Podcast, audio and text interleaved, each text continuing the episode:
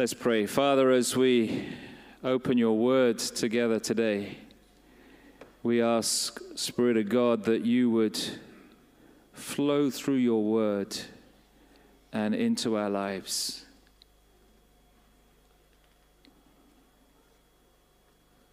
Take those words that you wrote so long ago and bring them to life in our lives and in the lives of others. Give us hearts and minds and spirits that are receptive to your voice and yours alone. For we ask this in the name of Christ. Amen.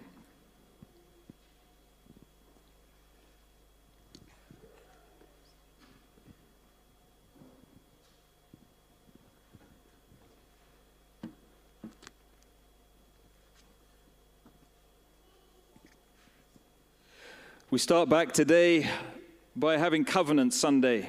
You know, covenants are really important, they're vital in Scripture. And today I want to look at what covenant is really all about. We live with so many different rules, don't we? Everywhere we go, we've just come out of the pandemic where the rules have been somewhat relaxed. Can we have the next screen, please? But we have rules for everything. When you're on the road, you see this, don't you? Give way. And you're expected to stop. And when somebody doesn't stop at a give way sign, everybody else starts banging their horns and accidents happen, right? There are other signs as well, not just for the road, but for pedestrians and cyclists. You have to, you're told where you have to walk, where you have to ride. I've been riding my bike a lot lately. And it's one of those irritating things when pedestrians walk in the cycle lane where it's clearly marked where they are to walk, and yet there they are with their headphones on wandering down the cycle lane, and you're not sure whether to swerve to the inside or to the outside. We're told where we have to walk. What else are we told? Well, we're told we know that symbol, don't we? Where you have to wear your masks, where you ha- can take your masks off, and so on. What else? We're told where to go so often. Go this way. We said today, come in through the link. We still have to do our risk assessments, and we go out through the main door out the back. Right? Don't come in that way. Amin will be there, and he'll say, no entry. Go round right? You have to come through, and we still have these one way systems in operation. And there's other rules about things you can't do. No kissing allowed, it says. You know, I don't know where that was found, but there are rules and rules and rules. And rules are helpful, aren't they? Imagine if there were no rules in the road. Anybody been to uh, Ghana or to Nigeria? Right? I've been there. Well, I've been to Ghana. There didn't seem to be any rules at all. We were driving down a dual carriageway going this way, and somebody decided to drive that way up the middle of two lanes of traffic because they thought it was easier than the gridlock on the other side of the highway. And there just seemed to be no rules about where to go. You just get there any way you can. Rules are good because they establish kind of an order which blesses all of us, doesn't it? When we obey the rules of the road, we get to where we want to get to a lot quicker than if there was just complete chaos out there. And it's the same thing in our relationship with God as well. Can we have the next screen? In God, in His covenant, there are two kinds of kingdoms that the Bible talks about. There's the kingdom of this world. The kingdom, in other words, that we see all around us, the physical kingdom, the kingdom of flesh and blood, the kingdoms that we live under. And there are different rules depending on which kingdom you live in. I've lived in Canada. There are different rules in Canada. You can't go and just, you know, stand at a bus stop, flag down buses like you can. You can't, you know, it doesn't work quite the same way. And when I got there, I felt like a little child, I remember, because I didn't understand how anything worked. And I thought because it's similar, because we speak the same language and everything, it would all work exactly the same way. It doesn't. And so I had to learn a new set of rules when I was there. If you go, you know, lived in Uganda and places like that, the rules are completely different. The way things work works for them, but it's not the same as it is here. But there's also another kingdom, the kingdom of God. And the kingdom of God has a way in which it works, just like the kingdoms of this world. Jesus said that he is from a different kingdom. In the Bible, in John's Gospel, when he was talking, John chapter 18, verse 36 and 37, he's before Pilate. And this is what Jesus said He said, My kingdom is not of this world. If it were, my servants would fight to prevent my arrest by the Jews, but now my kingdom is from another place. And he says, You're a king then, said Pilate. Jesus says, You are right in saying I am a king. In fact, for this reason I was born, and for this I came into the world to testify to the truth. Everyone on the side of truth listens to me. Jesus is saying, I have a kingdom, but it's not the same as the kingdom down here. It's a different kind of kingdom. And there are, just as there are ways in which the kingdoms of this world work, there are ways in which the kingdom of God works. And if we want to access the blessings of the kingdom of God, we have to understand the way the kingdom works. You with me? Okay, let's carry on. Both have sets of laws, both work in different ways. If you keep clicking on the screen. So, as I said, we have laws that work down here. We have laws, a different set of laws, a different set of ways in which it works in the kingdom of God.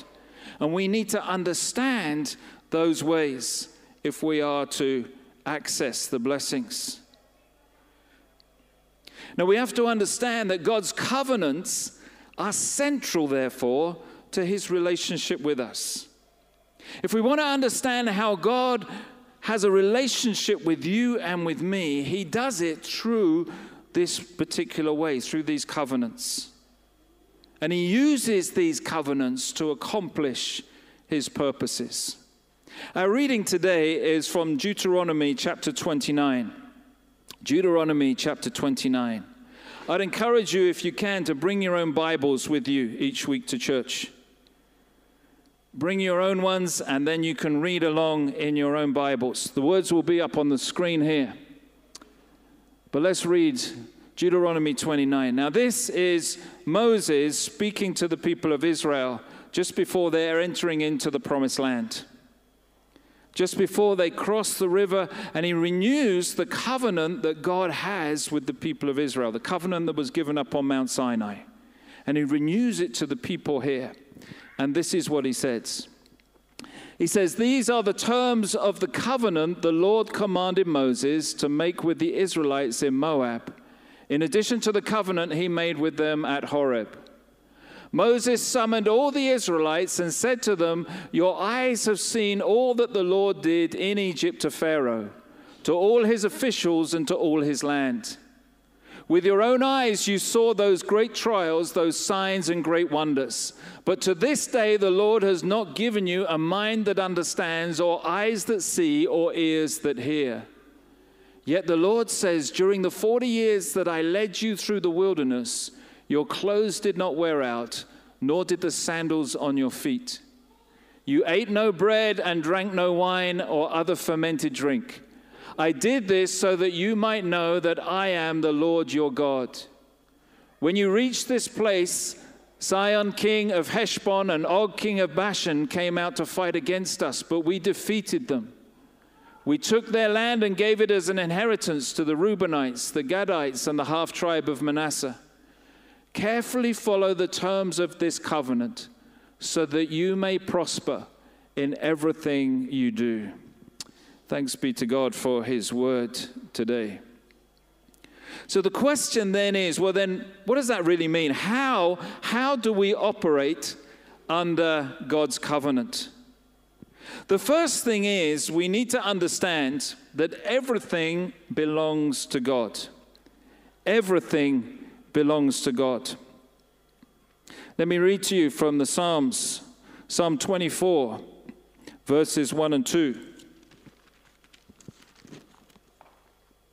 Says this The earth is the Lord's and everything in it, the world and all who live in it, for he founded it upon the seas and established it upon the waters. Everything belongs to God.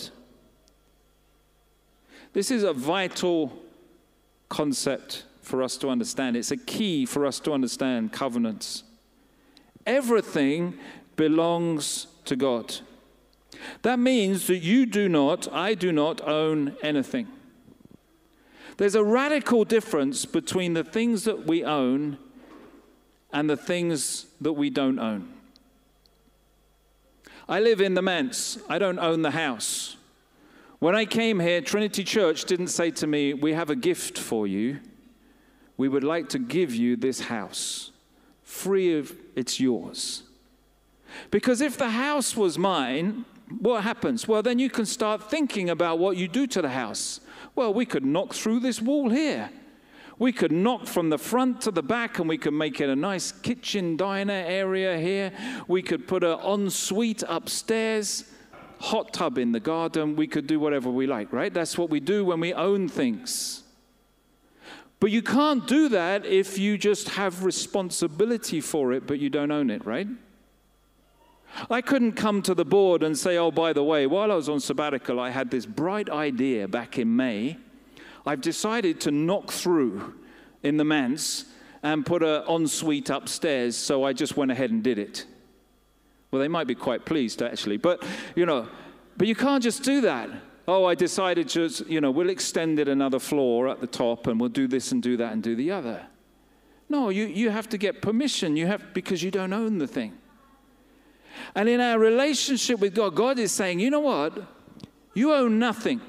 God owns everything which means that we have the responsibility to manage. We are called stewards in the Bible, stewards of everything that God has placed into our care. You understand? And therefore, it's a radically different mindset. I heard about uh, somebody told me the other day they, they were out, um, they said, uh, I think it was a, an aunt of theirs was given the responsibility of a dog to look after while a friend went away on holiday. Now, it's not their dog, right? But they had the responsibility. Have you ever, have you ever, ever happened to you? It's awful. All you can think about is, I hope this dog doesn't die, right? And you won't believe what happened. The dog saw a squirrel in the garden, ran headlong into the glass French doors, broke the French doors, dropped dead. It's not a laughing matter. This poor woman who had the responsibility to hand this beloved pet back at the end of their friend's holiday had to report that the dog died and they had to replace their French doors. If the dog is yours, it's a sad event, right? But you can go, well, these things happen, I just replace the door. But to manage to have that responsibility for someone else, that's a different. Imagine the guilt that they felt and the, I'm so sorry. Like, I mean, it's not their fault, right? But it's is different. And we need to understand this. God has entrusted us with everything in the world around us, but it's not yours and it's not mine. And there is a big danger when we start saying my to things. You know the difference between a steward and an owner? An owner says my. This is my church. This is my job. This is my bank account. This is my car. This is my house. This is my, my, my, my, my. When we say that, if we're not careful, what we mean is, I own this and I can do what I like with it because it's mine. But God says, everything belongs to Him. You're stewards. And if you want to walk in the covenant of God, you need to get this concept. You need to understand this, and this needs to become a, reality in your life and in my life that I own nothing. Everything that I enjoy around me has been given by God and therefore is under the instruction of God to be used by Him. You understand? Listen to yourself this week because the world bombards us with my. You just need this. You just want this. You just have this, and everything will be fantastic. God says, don't, don't go there. Don't go there. Because as soon as you start saying, my, my, my, my, you walk outside of the covenant of God. Your thinking becomes different. And when that happens, the blessings that come from the covenant of God will dry up immediately. Listen to your language this week. I'd encourage you to do this. Listen to your language and see how many times you say my this and my that. Now, sometimes we say it because it's just more convenient. It saves a whole long sentence, right? I'm going to my church instead. You know, people say, oh, I'm the pastor of Trinity Church, you know, instead of Trinity Church is the church where I serve. This is my church, instead of this is the church to which I attend. You see the difference, though? It's so easy for when we say that, for that mentality to start sinking in. And then we start having ownership. And then what happens here is what I want to happen here. And it's not about God anymore. And it's all about me. The words of the covenant that we will say later, the first thing it says, I am no longer my own, but yours. I am no longer my own but yours. Everything belongs to you. We are managers, stewards. We don't own. Second thing we need to understand is that God's covenant making is a covenant making and a covenant keeping God. Verse 1, he says, The terms of the covenant the Lord commanded Moses to make with the Israelites. It's not optional. It is the way that God has chosen to operate. You see, God works in this world through this covenant relationship. And He says, if you're going to become part of this covenant relationship, then you have to work in the way that the covenant tells you to work. If you want to step outside of the covenant, there are consequences to it. In Deuteronomy chapter 30, the next chapter, let me read you just the first few verses. He said, When all these blessings and curses I have set before you come upon you, and you take them to heart wherever the Lord your God disperses you among the nations, and when you and your children return to the Lord your God and obey him with all your heart and with all your soul, according to everything I command you today, then the Lord your God will restore your fortunes and have compassion on you and gather you again from all the nations where he scattered you. And then verse 6, he says, The Lord will circumcise your hearts and the hearts of your descendants, so that you may love him with all your heart and with all your soul and live. This is the way that God has ordained for things to work. And we are given a choice either to work under the covenant with God or to work outside of it. But if you want the blessings that come from being in a covenantal relationship with God, you have to work under the covenant. It's what the people of Israel tried to learn, they had to learn. It's, it's where they went, the, the whole journey of the people of Israel through the Old Testament is what you see. You step outside the covenant, there are serious consequences. But then there's always forgiveness that brings you back into the covenant relationship again. God is a covenant making God. And right from Adam and Eve, right through the whole of the scriptures, he's making covenants with his people. And he says, This is the way you are to work. This is the way you need to, to live your life. if you want to receive the blessing. The next one is that the goal of covenant is always the same it's that greater intimacy with God. Verse 6 that I just read, he says, The Lord your God will circumcise your hearts and the hearts of your descendants, so that you may love him with all of your heart and with all of your soul and live. God's covenant is for one purpose. He says, I want you to respond in this way. I want you to do these things that I'm asking you to do. Why? Because that will give you greater intimacy with me. And when you have greater intimacy with me, what happens is you get greater blessing that's flowing into your life. He says, I want, I want you just to have that so that this greater blessing upon blessing upon blessing will come into your life. Verse 9, he says in chapter 29, carefully follow this, the terms of this covenant so that you may prosper in everything you do. God wants us to have that greater intimacy. Think for a moment. It says in verse 5 that God led them through the wilderness. Why, does, why do we go through wilderness times? Hands up if you've ever felt like you've been in a wilderness. Yeah, all of us, right? There are spiritual wildernesses out there. There are, there are physical wildernesses sometimes. Now, why? Why did God lead them into the wilderness? Why? It says He, he led them. He led them there. Why? Why would he do that?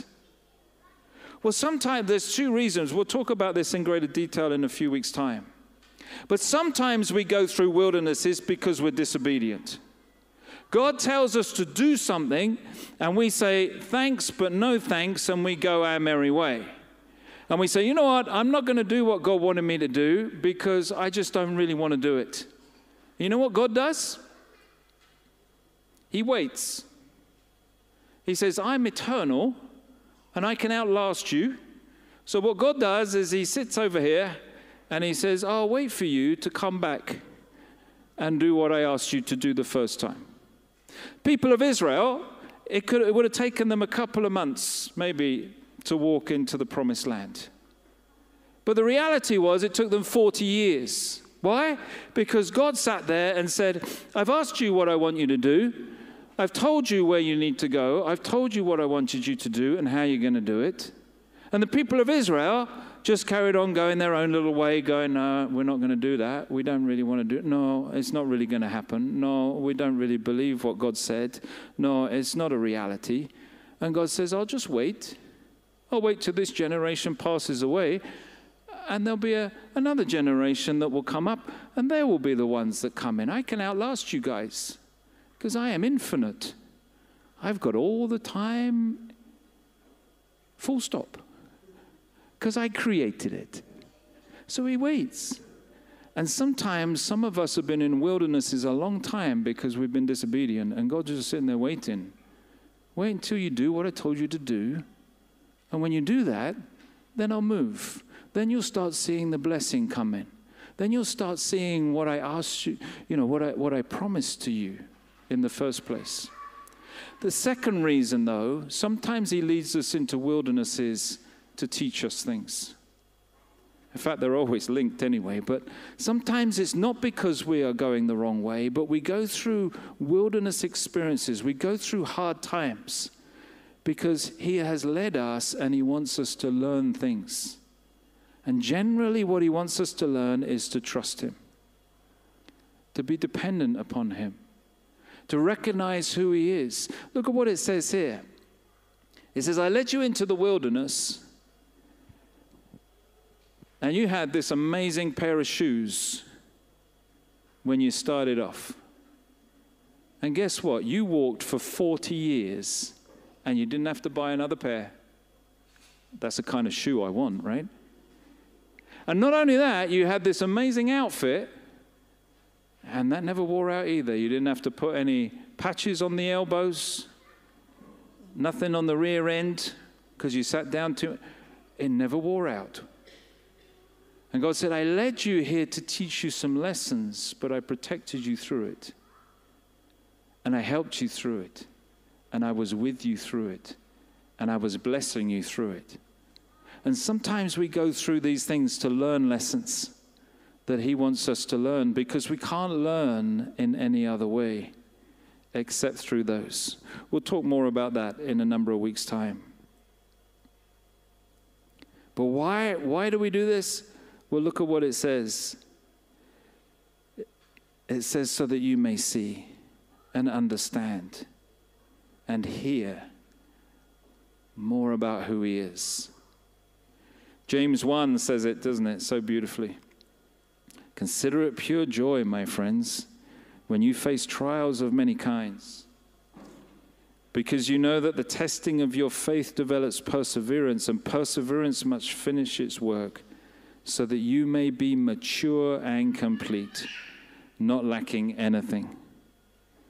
When God brings a trial your way, that's why He wants you to grow. And lastly,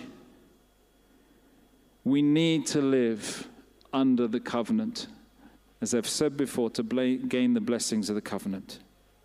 It's the same as living in the law here. You live in the United Kingdom, if you abide by the rules, you gain the blessings of living here, right? And there are many, many blessings about living in this country.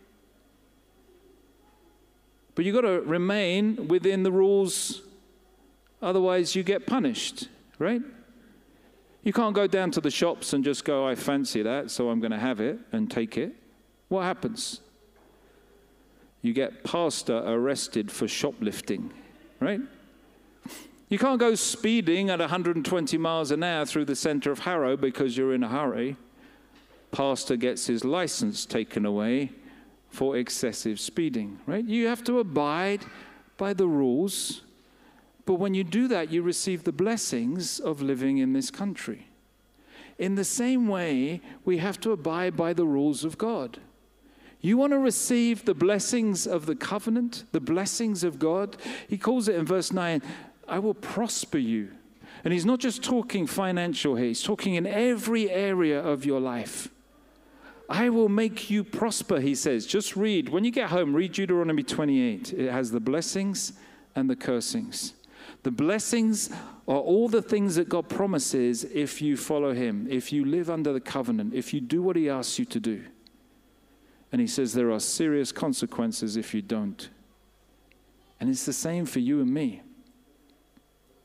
He says, I will bless you, I will prosper you if you do the things I'm asking you to do. John 15, the vine and the branches, what does he say? You do what I ask you to do, you remain attached to the vine, I'm going to grow you into amazing fruit.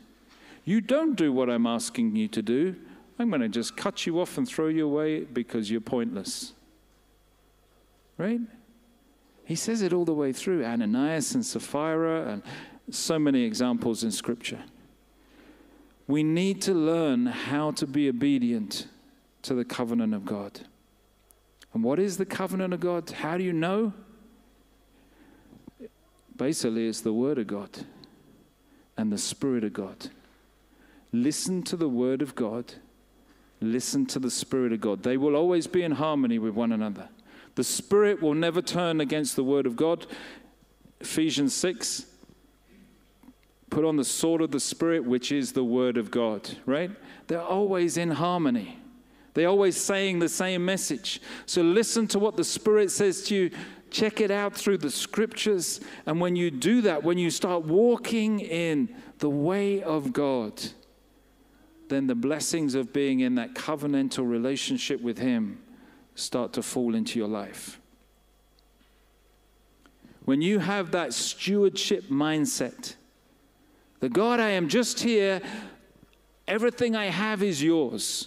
I am here to do what you're asking me to do. I am here to offer everything back to you because it's yours anyway and I just want to I want to honor you with everything that you've given to me. Everything that you continue to pour into my life, I want to honor you. In my relationships, in the things that, that I, I think I own, in, in, in my job, in my, in my family, in my relationships, in everything that I have. Lord, I want to just honor it and give it all to you. Let me use it for your glory. Let me use it to bring you honor. Let me use it in the way that you have asked me to use it. That's living under the covenant. And he says, then your prayers will be answered. You will be able to hear. Then you will start to see supernatural things where the Spirit uses you to bring blessing to others. You will see these things happening. And the mysteries of God, when you start to read Scripture, you'll start to, to have insight and gain insight into the Scriptures. You'll gain that kind of understanding that only comes from God. That becomes a reality in your life. Today is the Covenant Sunday. The covenant that we read is not a covenant you'll find in Scripture. I have them on the cards here. You can take one in a little while. It's not in the Bible per se, but it is a desire when we say this to come and to live under God's covenant. God is longing for you to pray this prayer today. There's nothing that would bring God more pleasure for you today than if you were to pray this prayer. I am no longer my own, but yours. Your will, not mine, be done in all things, wherever you may place me in all that I do and in all that I may endure. When there is work for me and when there is none, when I am troubled and when I am at peace, your will be done. When I am valued and when I'm disregarded, when I find fulfillment and when it's lacking, when I have all things and when I have nothing. I willingly offer all I have and am to serve you as and where you choose. Glorious and blessed God, Father, Son, and Holy Spirit, you are mine and I'm yours. May it be so forever. Let this covenant now made on earth be fulfilled in heaven. God longs for you to pray that today but it's a prayer that will enter you into a covenantal relationship with Him.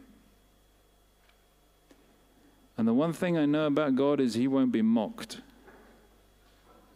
It's so easy for us to stand here today and pray this prayer and to go out and start acting as though it never happened tomorrow. The Bible says, you know what?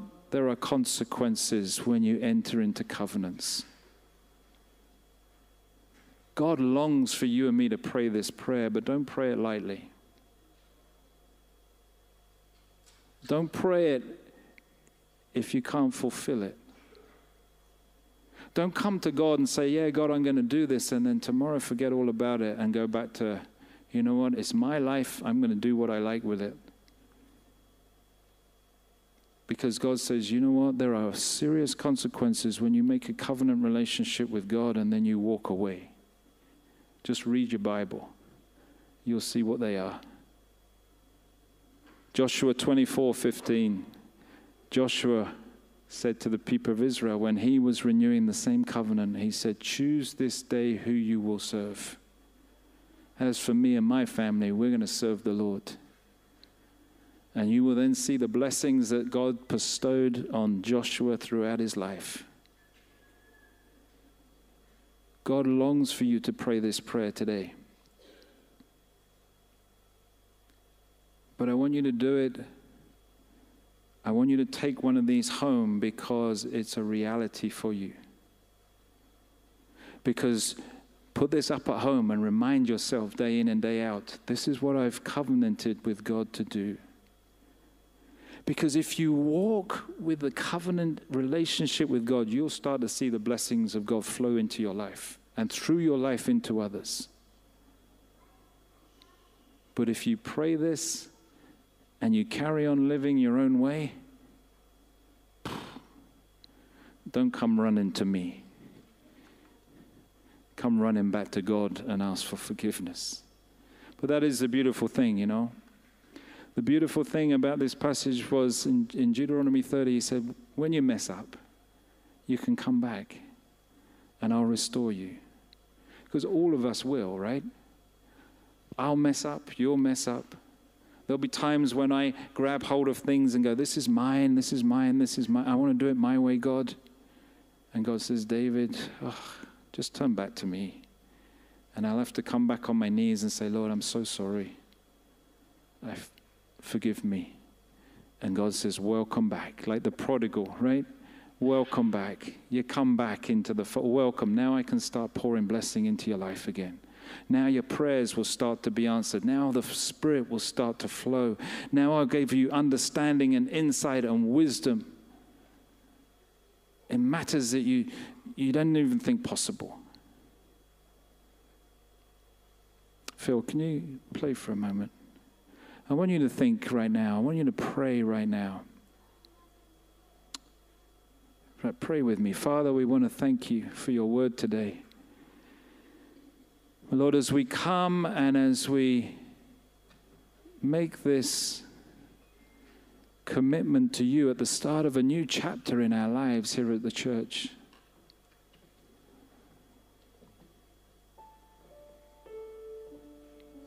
Lord, confirm in me. This is what you're asking me to do. This is what I know is your delight, but Lord, let me not do this in a half hearted way. But Lord, I, I long to receive from you, whatever that means. I, I long to have my prayers answered because they're your prayers. I, I long to see your spirit flowing through me and bringing transformation and change into people's lives and into my life. I long to read your word and gain insight and inspiration from it that I see things I've never seen before because your spirit is, is revealing your word to me. Lord, I long for all these things. So, Lord, as I pray this prayer, may it become a reality. Where I own things, Lord, change my heart so that I may be a steward and release everything to you. The world is the Lord's and everything in it. Search me and know my heart, know my inmost thoughts.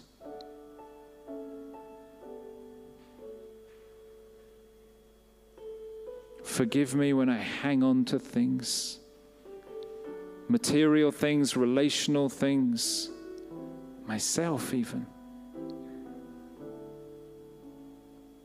Positions.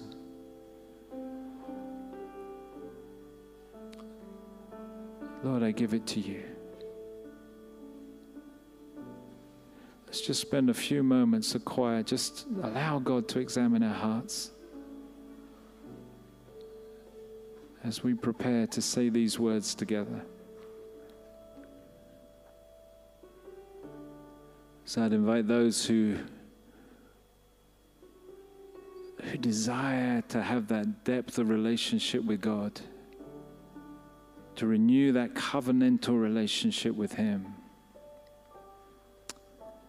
Invite you to stand and we will say together the words. Don't stand because the person next to you is standing. If you're not there yet, that's, that's okay. Just this is between you and God.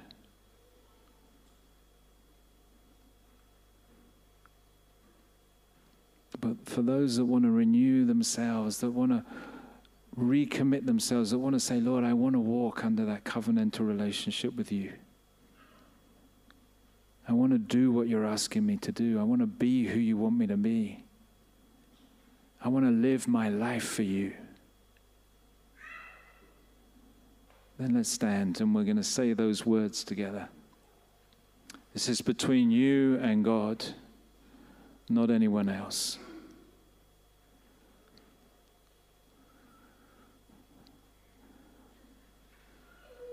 So let's pray.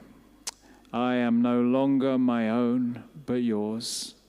Your will, not mine, be done in all things, wherever you may place me in all that I do and in all that I may endure. When there is work for me and when there is none, when I am troubled and when I am at peace, your will be done.